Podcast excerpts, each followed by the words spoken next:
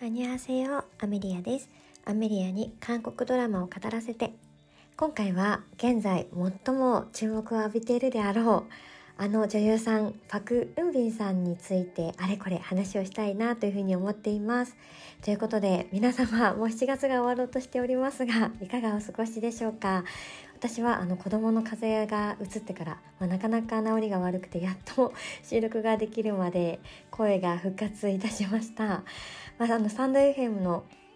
中で、まあ、韓国ドラマつながりで仲良くしてくださっている皆様からも、まあ、体調を気遣ってくださっていて 本当にいつもありがたいなというふうに感じております。お聞きいただいている皆様も体調には十分気をつけていただければなというふうに思います。そしてあの最近はスタンド FM 内であの韓国ドラママニアというチャンネルを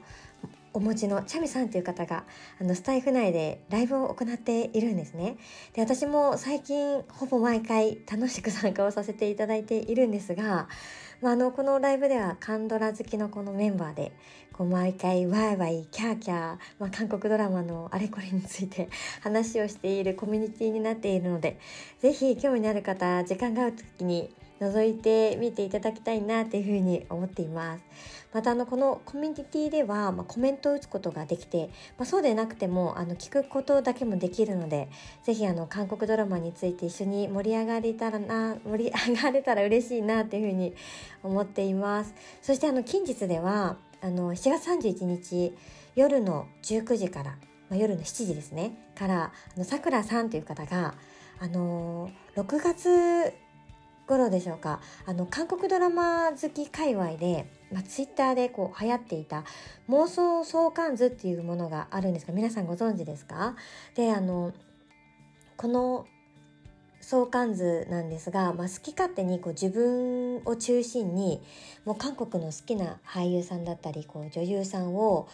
さまざまな役に当てはめてこう自分好みのドラマのこのキャスト相関図をこうつけ作り上げるっていうものがあるんですけど、まあ、この妄想相関図をテーマにしたこうライブをあのさくらさんが行うということで、まあ、本当に盛り上がること間違いなしの ライブになると思っているのでよかったらお時間のある方一緒に集まっていただきたいなっていうふうに思います。詳細などはあの概要欄の方に貼っとこうかなというふうに思っているのでぜひ見てみてください。であのさくらさんは実はこの本職はあのヘアメイクをされている方なんです。であの韓国ドラマのこの俳優さんや女優さんのこの顔分析の収録も実はされているんですね私個人的にはもうこういうラジオ聞きたかったっていう、まあ、そんな内容を話してくれているこのライブのこのアーカイブが残っているのでぜひそのアーカイブのを収録に上げているいられるのでそれもぜひ合わせてチェックをしていただければなっていうふうに思っています。ということで今日の話女優のパク・ウンビンさんのあれこれについて話したいなというふうに思います。で、まあ、この女優のパク・ウンビさん、まあ、ここ最近ではネットフリックスオリジナルシリーズのドラマである、まあ、ウーヨン弁護士は天才肌という、まあ、このドラマの主演で一気にその名前が知れ渡っているようには感じているんですが、まあ、日本では、まあ、このドラマの一つの前の主演を演じていた作品、まあ、韓国時代劇のレンボってあのパク・ウンビンさんを知られた方も多いのではないかなというふうに思います。で私の配信でもあのレンボのドラマについて話しているものがあるんですけど、まあ、その時は、まあ、特にパク・ウンビンさんについて大きくは触れて話してはいなかったのでこうまずパク・ウンビンさんの基本的な部分の話から話をしようかなというふうに思います。で現在というか今年ですね30歳になる方で、まあ、身長は163センチ血液型は、まあ、A 型のようで5歳の頃から、まあ、韓国の子供服のモデルとして活動をされている方なんですね。でそこから、まあ、ドラマの脇役として少しずつ出演するようになっていって、まあ、この道を進むことになったのですが、まあ、現在芸歴26年という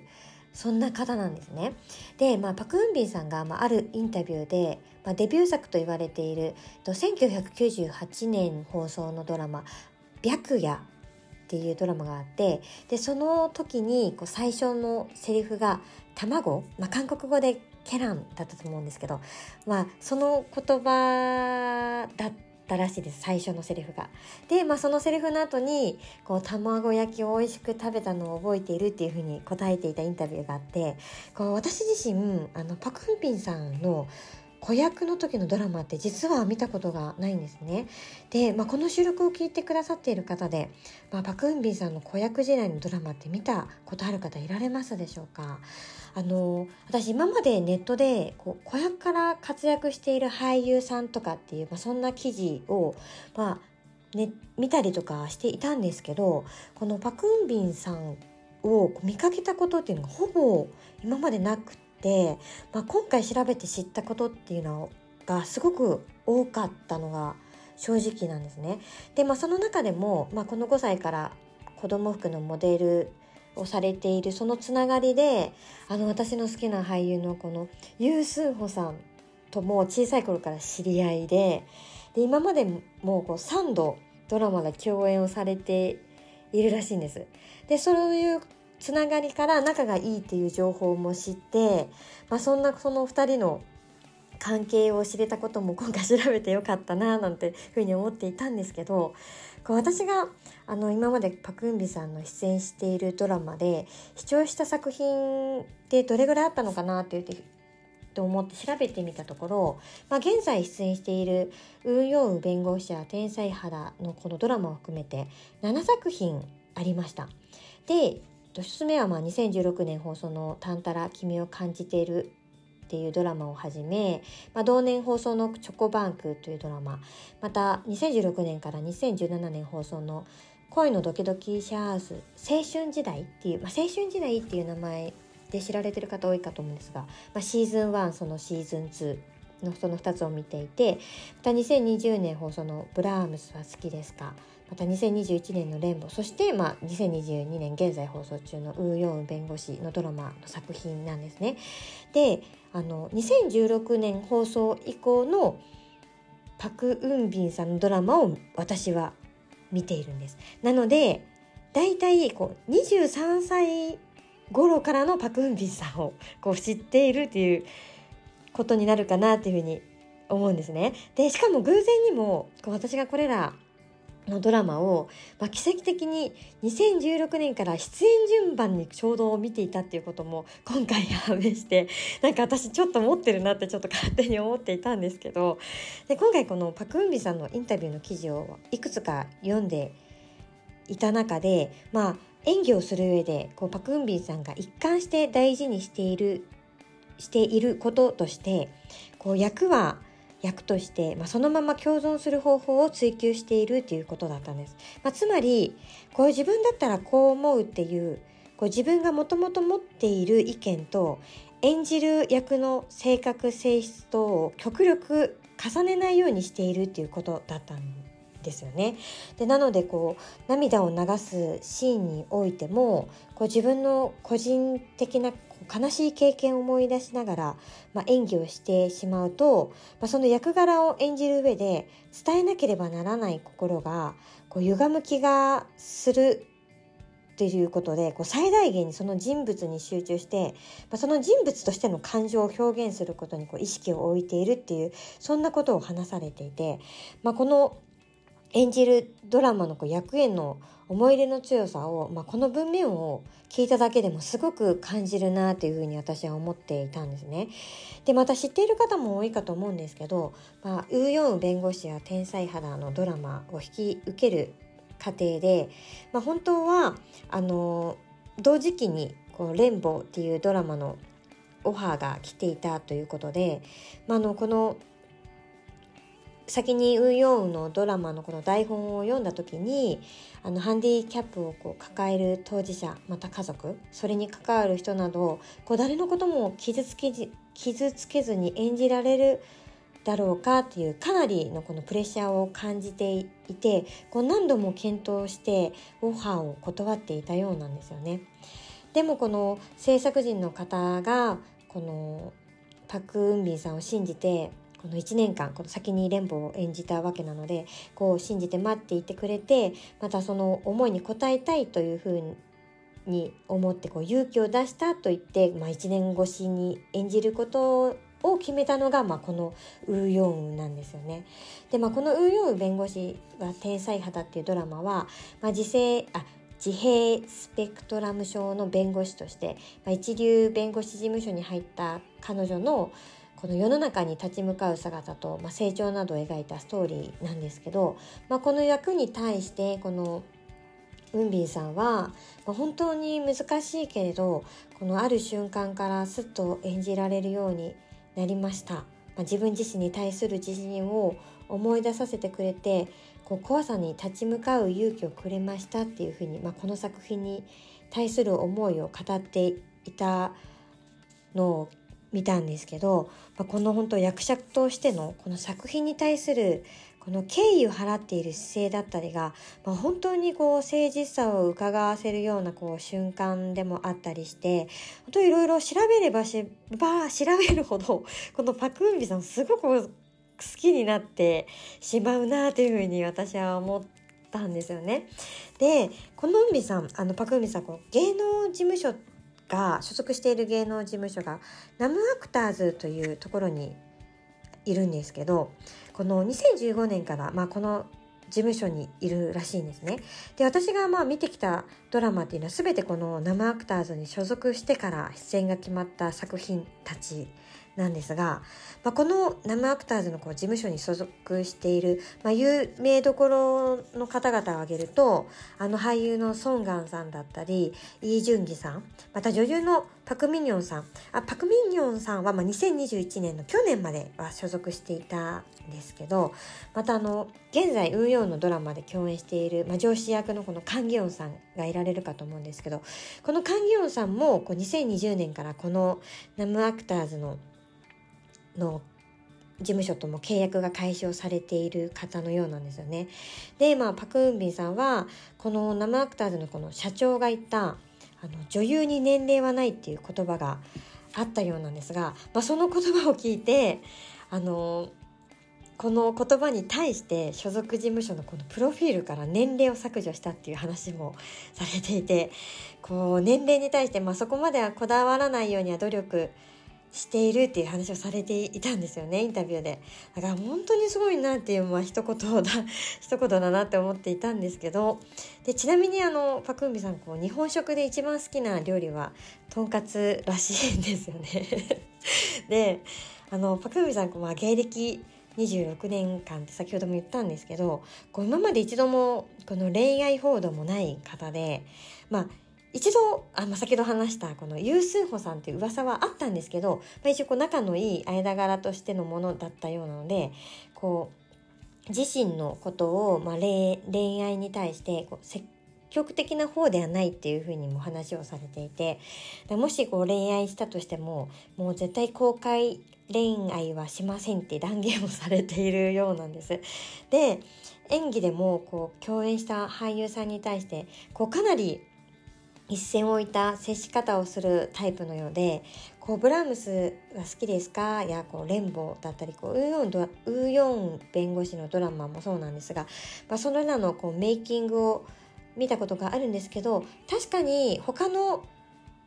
ドラマの女優さんたちに比べてすごく落ち着いているようなこうイメージがかが強くてこうすごい真面目な人なんだろうなっていうこう印象を私は個人的に感じていたんですよね。で私がこう今まで見てきたこの7作品の中ではこうどれも素敵な作品に間違いなかったんですけどこの今配信中のこの「ウーヨー弁護士は天才派だ」っていうドラマはまさにこうパク・ウンビンさんの代表作になるであろう作品だなっていうふうには感じていてまたあの個人的にはこうブラームスは好きですかのドラマがすごい好きなドラマだなっていうふうに思っているんですね。でこのブラームスは好きですかっていうこのドラマは、まあ、2020年の作品で俳優のキム・ミンジェさんあの「トッケビ」のドラマでこうセジャ役で出てきたといえばあの顔を思い出せる人が多いのではないかなって勝手に思っているんですけど、まあ、その方との共演であの天才ピアニストと呼ばれる男と、まあ、他の人と比べて遅くその道に入ったバイオリニストの女性が、まあ、恋と友情の間で葛藤しながら成長していく様を描いた、まあ、ラボロマンスのドラマで、まあ、幸せを探していくっていう、まあ、テーマをもとに展開していくストーリーを演じてあのに出演されていたんですね。でしかももうあの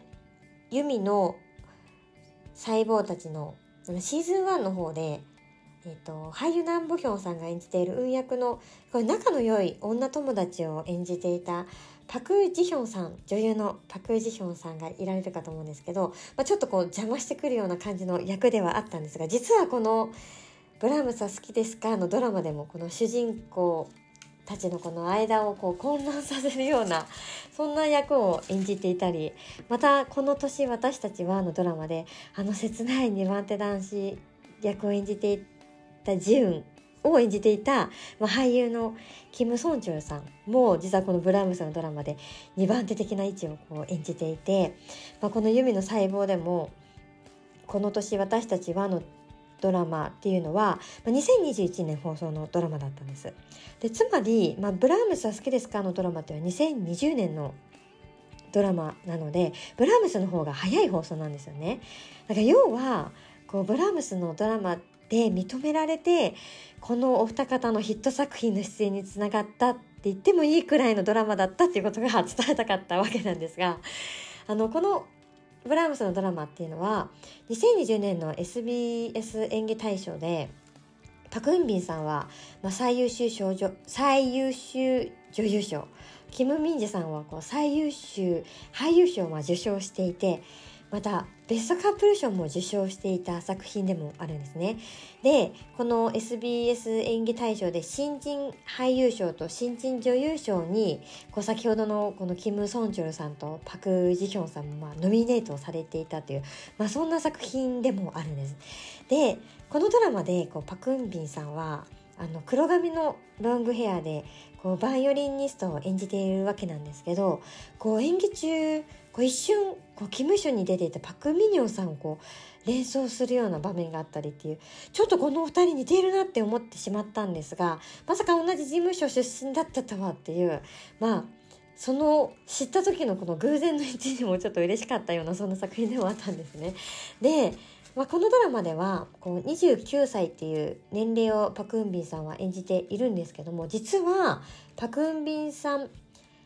自身にとってもこう20代最後の作品となったのがこのブラームスのドラマだったみたいなんです。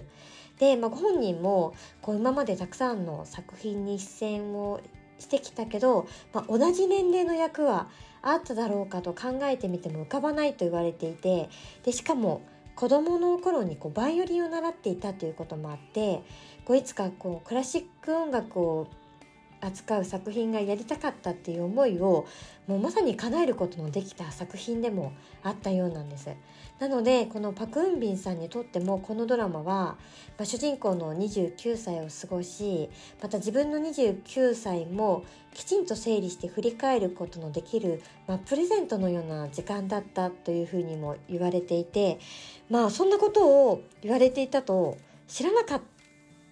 かった上で見た、まあ、このドラマだったんですけど、まあ、このことを知ってより見てよかったなと思えたドラマだったんです。で実はこのドラマあの UNEXT で入っているドラマだったんですがこうポイントを使って最初見ていたんですけどこう30分こう220ポイントがこうかかるドラマで結構ドラマ全部16話なんですけどこう半分に分かれているので、まあ、32話まであるわけなんですよ。なのでこう最後までポイントを使うってなると結構こうお金がかかってしまって途中でちょっと止まっていたドラマではあったんですけど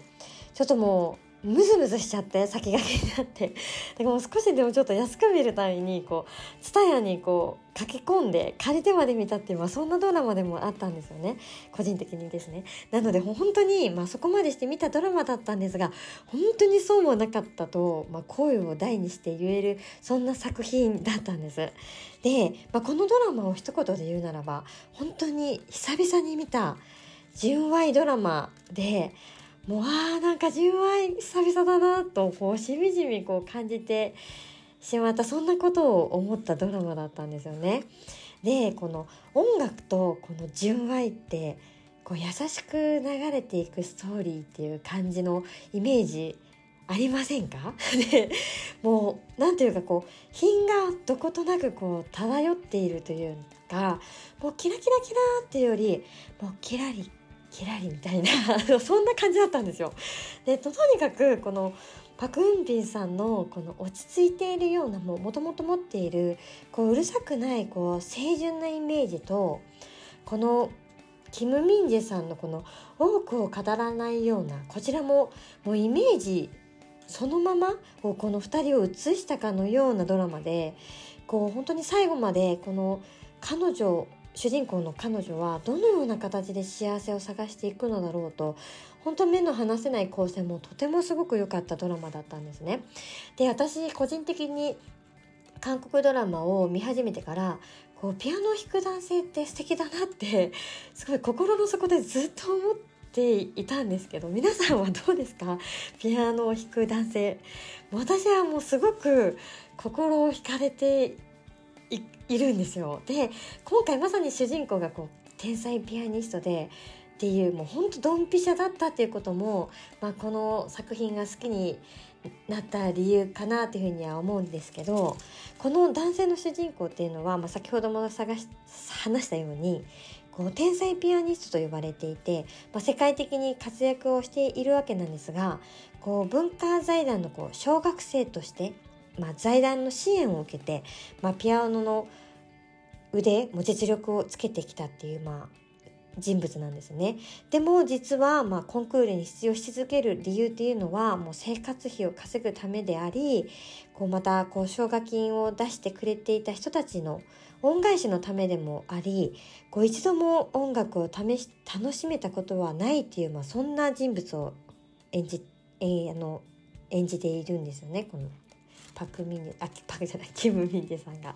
で本当にこう自分の思いを殺して生きてきた、まあ、男性主人公なんですけど、まあ、そんな彼がこうバイオリンが本当に好きでこう大好きだから弾き続けているっていう主人公のこの女性と出会って、まあ、その姿に触れて変わりたいっていうふうに思っていくですよね。で、まあ、この女性主人公をあ主人公は、まあ、静かな性格を持っているんですが、まあ、心の中ではこう信念は強く持っていて、まあ、特にこうバイオリンに対してはこう人一倍強く大事に思っていいるんです。なんですが、まあ、才能にあふれるもう周囲にはどんなに頑張っても努力しても及ばなくてこう大切に思えば思うほどこの揺れ動く心とのこの葛藤があってっていうでもこう簡単に言葉にはこう出せない性格でいるんです。なのでそんな2人のこうお互いにこう多くを語らない2人が口を開いた時にこの伝える愛の言葉のこのパンチ力がすごいというかもう心に伝わってくる言葉の重みが私はこのドラマの見どころなのかなっていうふうに思っていて是非まあこのドラマをまだ見られていない方で気になっている方がいたら、まあ、そこにも注目してもらいたいなというふうに思っています。なので気になかった気になった方是非このこのブラームスは好きですか？のドラマをチェックしてみてほしいなというふうに思います。で私あのパクンビンさんの魅力って、まあ、演技力もそうなんですけどあの声のトーンも個人的には素敵だなというふうに思っていてこう外見はすごくこう綺麗の中にもこう可愛らしさもあっててでも恋のトーンはその外見から想像するよりもちょっと低めなんじゃないかなっていうふうに思っているんですよね。でこう調べたところこの2019年から2020年に放送されたストリーブリストーブリーグっていうあのプロ野球チームを舞台にこう野球未経験のゼネラルマネージャーが、まあ、球団の立て直しに挑むストーリーを描いたドラマがあるんですけどそこにこの運営チーム長としてパク・ウンビさんが出演しているようなんです。で、まあ、このドラマのワンシーンでもう声を上げるシーン、まあ、つまり叫ぶ感じのセリフがあるようでこのパク・ウンビンさんが叫ぶって声を上げるってどんな感じなんだろうってすごい私も多分今まで見てきたドラマの中ではなかったんじゃないかなというふうに思ってすごく気になっております。なのでなのでというかもうこのかんドラマっていうのはかなり韓国では評価の高いドラマだったようなので次回次回というか次は、まあ、このドラマを見てみようかなというふうに思っているところなんです。なのでもしこのストーブリーグ見られていた方がいたらぜひ感想を教えてもらいたいなというふうに思っています。ということで、まあ、本当はこう、運用弁護士は天才肌のドラマについても本当は触れたかったんですけど、ちょっと少し長くなってしまったので、今回まあ、なしにして次回以降にしようかなっていうふうに思っています。そして、あの、スタンド FM でこう今まで収録していたものっていうのは、まあ、スタンド FM のみでの配信だったんですけど、まあ、少し前から他のサブスクでのこの配信が許可になったようなんです。なので、ポッドキャストの方にもこの過去収録をえーと、配信していこうかなというふうに思っているので、ポッドキャストからのお聞きの方はそちらもぜひ聞いていただけたら嬉しいなというふうに思っています。ということで、今日も長くなってしまったんですけど、最後まで聞いていただきありがとうございます。いいねなど励みになるので、ぜひお待ちしています。では、アンニョーン